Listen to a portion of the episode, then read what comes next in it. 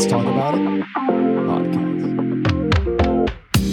Well, good morning, good evening, good afternoon, whatever time of day you are listening to this. Welcome to the Let's Talk About It podcast. I'm so glad you're here with me.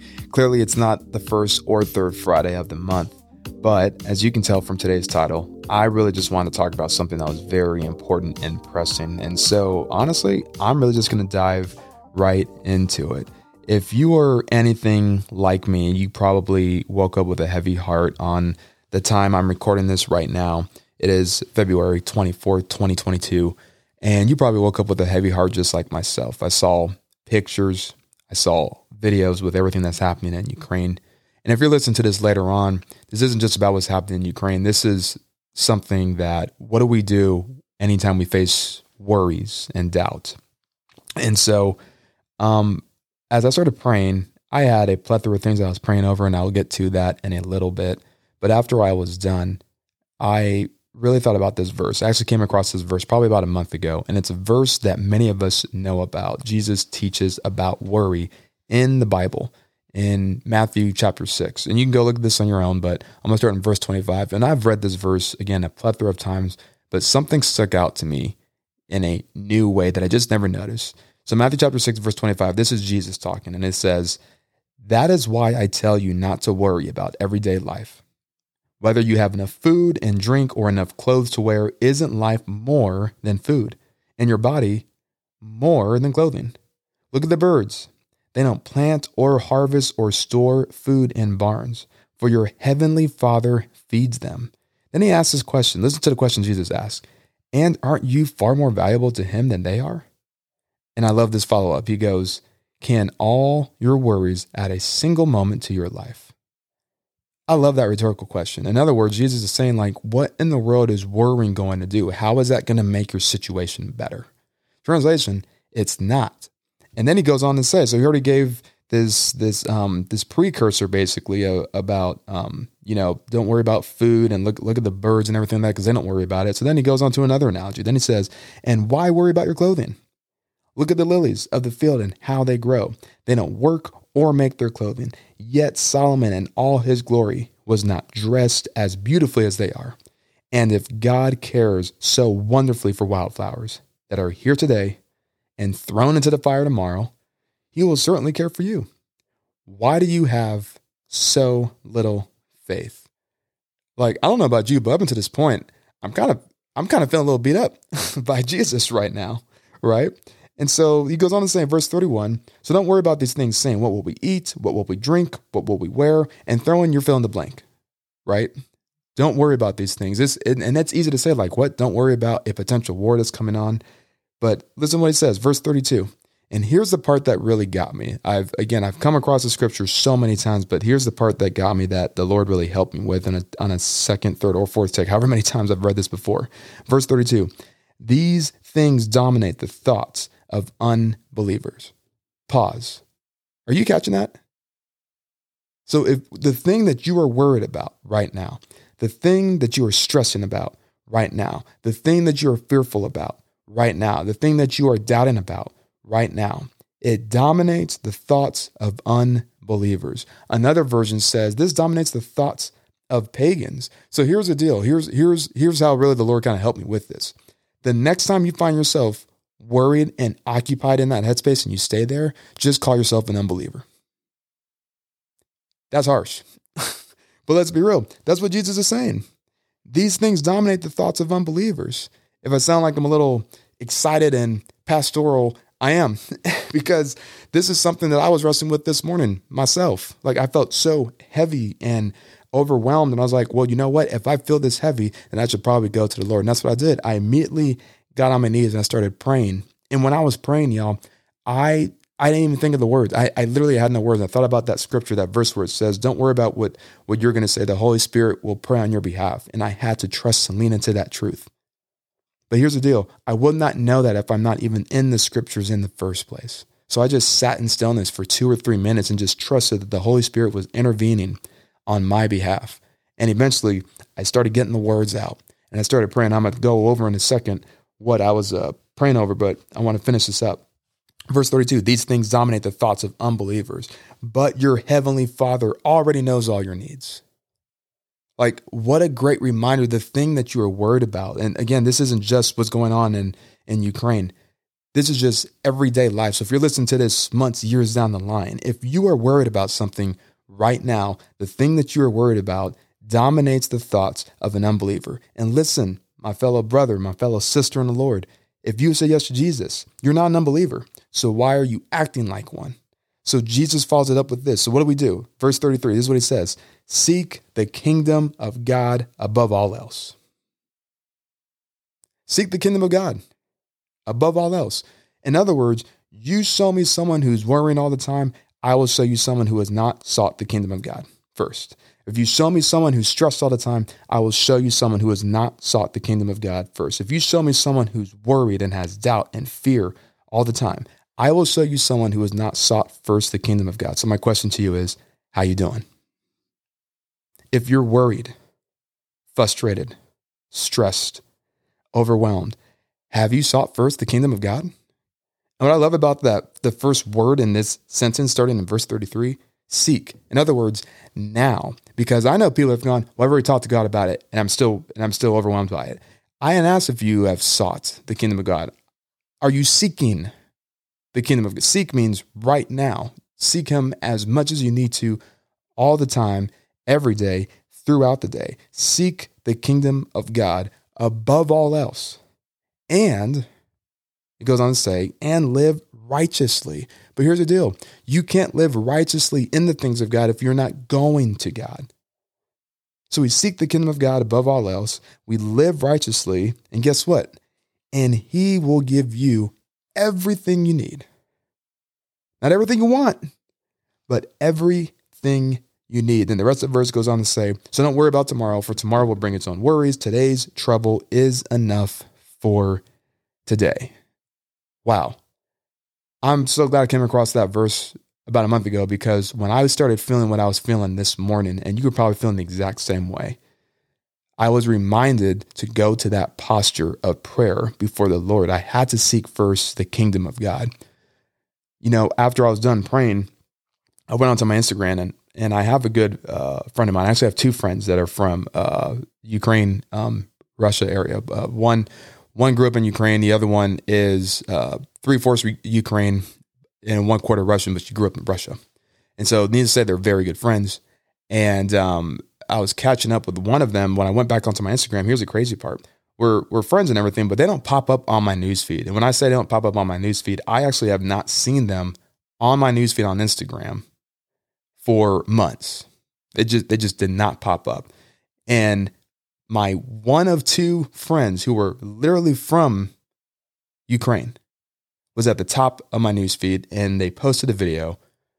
It's probably about a minute and a half or so. And my friend is just just in so much fear and bawling. And by the way, a just fear because my friend lives in Hawaii, but their family is back in Ukraine right now. So all they're thinking about, of course, is their mom and their dad and all their friends and are they still alive? Are they going to make it through the night? And so as I saw their video, of course, I, uh, I DM'd them and I sent them a video of just me praying over them. And they responded back, voice memo, in tears, just bawling. And they said it took them a while to get the words out. But my friend said, I cannot thank you enough for for that prayer. Um, and specifically, they said, I lost my faith. I had fallen away from my faith, but thank you for having it for me. I'm so grateful. Thank you so much. That's what they said. I had no idea that the person was wrestling with their faith like that. I just, I did the only thing that I knew to do, which was to pray. It's the only thing I knew to do. And in that moment, I was reminded guess what? Prayer is enough. It's enough. I'll never forget my first leadership lesson 11 years ago when I was talking to my pops and I was in Afghanistan. I gave him a plethora of all the things that I was struggling with. And it was like 10 different things. And he asked me, Out of the 10, son, which one can you control? I was like, Dad, only one, but that's what makes it so frustrating. I can't control the other eight or nine. And he looks at me and he said, Well, stop worrying about the things that you can't control. You need to focus on the thing that you can control because you're now allowing the other 80 to 90% to dominate your mind and you have no control over that. You need to give that back to God. And ever since I heard that, here's the deal I'm not telling you that you can't experience worry. I'm not telling you you can't experience stress. I'm not telling you you can't experience fear. But there's a difference between experience, worry, stress, and fear, being led by it, and then submitting it to the Lord. At some point, the moment we realize we are stressed and overwhelmed and worried and we have doubt, we need to immediately take that as a posture and bring it before the Lord. Again, I'm not saying you can't experience it, but there's a difference between experiencing it, being led by it, and then actually giving it back to God. So, what will it be? Are you going to keep living in your worriness, in your fear, in your doubt, or are you going to seek the kingdom of God above all else? What would it look like for you to worship the Lord right now? Because that's what I've been doing. And so, going back to what I said at the beginning as I was praying, here's who I've been praying for. Because the first thing I want you to do is pray. Pray. Be praying for our military. I've been praying for our generals, all the way down to a squad leader, to brigade commanders, division commanders, company commanders, first sergeants, platoon leaders, like all that. And you might not know all those different layers and what that looks like. It's basically I'm praying for the general all the way down to the privates, leaderships at all levels. I'm praying for our behavioral health personnel because our behavioral health personnel and medical personnel and chaplains are going to have our hands full between now and the next couple years to come because we're not just dealing with what could happen right now. We're going to be dealing with what could happen on the back end of it. So I'm praying for our chaplains like never before, our behavioral health personnel like never before, medical personnel, all leaders at all ranks. I'm praying for our president. And this isn't a political stance. This has nothing to do with it. I'm praying for President Biden. I'm praying for Kamala Harris. I'm praying for our the Russian leaders and the Russian government. I'm praying for the Ukrainian leaders and Ukrainian government. I'm praying for the citizens of Ukraine and the civilians there and the churches in Ukraine. Who do you pray for? All those individuals. Pray for our nation. Pray for the safety of our soldiers, of our men and women uniform. Pray for the families who are getting left behind through this potential deployment. Like I promise you, prayer is powerful and it works and it has the power to make a difference in someone's life, just like it did when I prayed over my friend. I had no idea that they had moved away from their faith, but through prayer. And by the way, it wasn't long, it was probably two minutes or something. And that was all they needed to be reminded of the hope of Jesus Christ. Listen, Christians, my brothers and my sisters in the faith, if you have said yes to Jesus, do not be dominated by the thoughts like an unbeliever because you're not an unbeliever. And if you listen to this and you are a non believer, you don't know where you sit with this thing about Jesus. I'm glad you're here because I'm praying for you as well. I would, I completely understand why you would feel hopeless and have fear and doubt and worries because you're not anchored in something that's immovable. I can totally appreciate why you feel that way, which is why I'm going to pray for you as well. So, who do we pray for? We pray for our military, our government. We pray for our president. We pray for the Ukrainian leadership, the Russian leadership, the civilians out there. And by the way, if you know anyone, anyone who's from those areas, Ukrainian and Russian, this is a perfect opportunity to reach out to them and ask, Hey, I just want to check on you. How are you? A great follow up question is, How have you been processing everything that's been happening? It's a wonderful question. Instead of asking how you're feeling, that way it doesn't feel like you're insulting them, right? But a great question to ask is, how are you doing in processing everything? And just be there for them. And then follow it up with when you feel like the conversation's coming to an end, all you got to do is, what can I do to serve you? How can I pray for you? And if you don't know anyone from that area or from that region, reach out to someone who you know is in the military. Ask them the same questions. If you don't have anyone who's in the military, guess what? Just bring it to the Lord. Bring it to the Lord and just pray to Him. And I promise you, God will use you to do great things. Trust me, there are people out there who are hurting and need the hope of Jesus Christ. And guess what? You Christians are the answer. but you must seek first the kingdom of God. You must seek the kingdom of God above all else. And because you are seeking Him above all else, He adds on His strength and His supernatural grace so you can live righteously before Him. And guess what? God will give you everything, everything that you need, not what you want, not what you desire. He will give you everything that you need. And He will give you what you desire if your desires align with Him.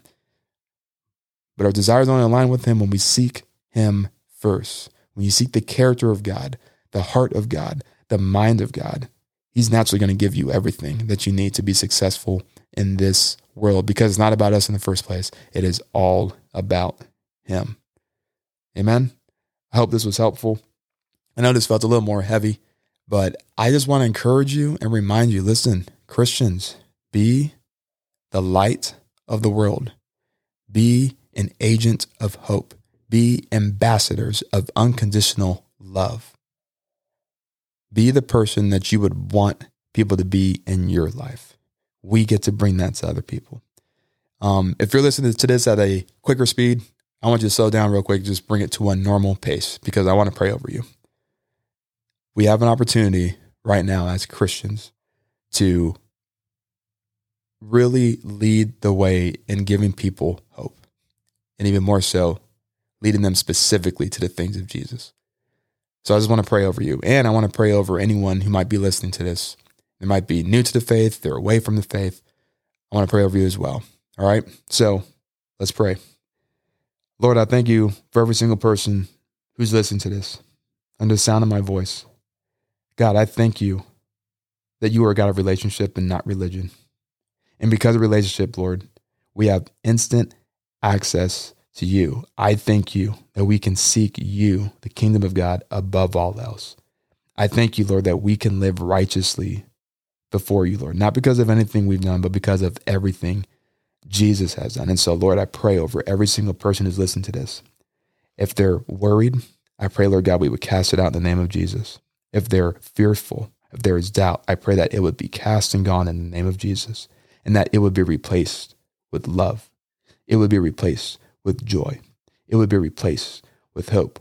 Jesus says in John 16, verse 33, You will have many trials of many kind, but fear not, I have overcome the world. Translation, that means you are with us. I think of the book of Psalm, chapter 23, where it says, Though we walk in the valley of the shadow of death, we will not fear any evil. Not because of anything we've done. Your word is on to say, because you are with us. Lord, I pray that whoever's listening to this, whether they're driving, whether they're walking, whether they're working out, whether they're cleaning, whatever it is that they're doing, I pray that every person who's listening to this right now, in the name of Jesus, would be reminded in this very exact moment that the Holy Spirit lives and dwells on the inside of them and that they are not alone because you, Holy Spirit, are with us.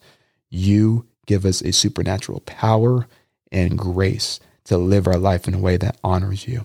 And I pray, Lord, that every person who has said yes to you would walk in that power in the name of Jesus. Lord, I pray for the person, Lord, who does not know you. Lord, I pray right now that this would be a moment that you would stir their hearts and their mind and their soul and their spirit for them to say yes to you. I pray, God, that you would put people in their life that love you, Lord, to point people back to you. I pray, Lord God, that you would put, put the right podcast or a song on a radio, Heavenly Father, or, or a YouTube clip or a TikTok, whatever it is, we know and believe you can use any type of resource, Heavenly Father, to reach those who are far from you. And God, it is my prayer that you would use us to do it, Lord. We lift up the people of, of Ukraine, Heavenly Father. We lift up the leadership there as well as the leadership of, of Russia. Heavenly Father, we pray that you would intervene, Lord. Would you keep our military soldiers safe? Lord, we pray for the leadership here from our generals all the way down, Lord God, to our privates, Lord God. Heavenly Father, I pray for our president and our vice president, Lord God, both Joe Biden and Kamala Harris, Heavenly Father. I pray, Lord, you would give them wisdom and discernment, Lord. And we pray, Heavenly Father, that as Christians, we would operate within the prayer that Jesus said in John 17, that we would be one, just like Jesus and the Lord, our Heavenly Father, are one. We thank you, Lord, and all these things we ask in your name. Amen. Hey, I love you. Have a wonderful rest of your day and God bless.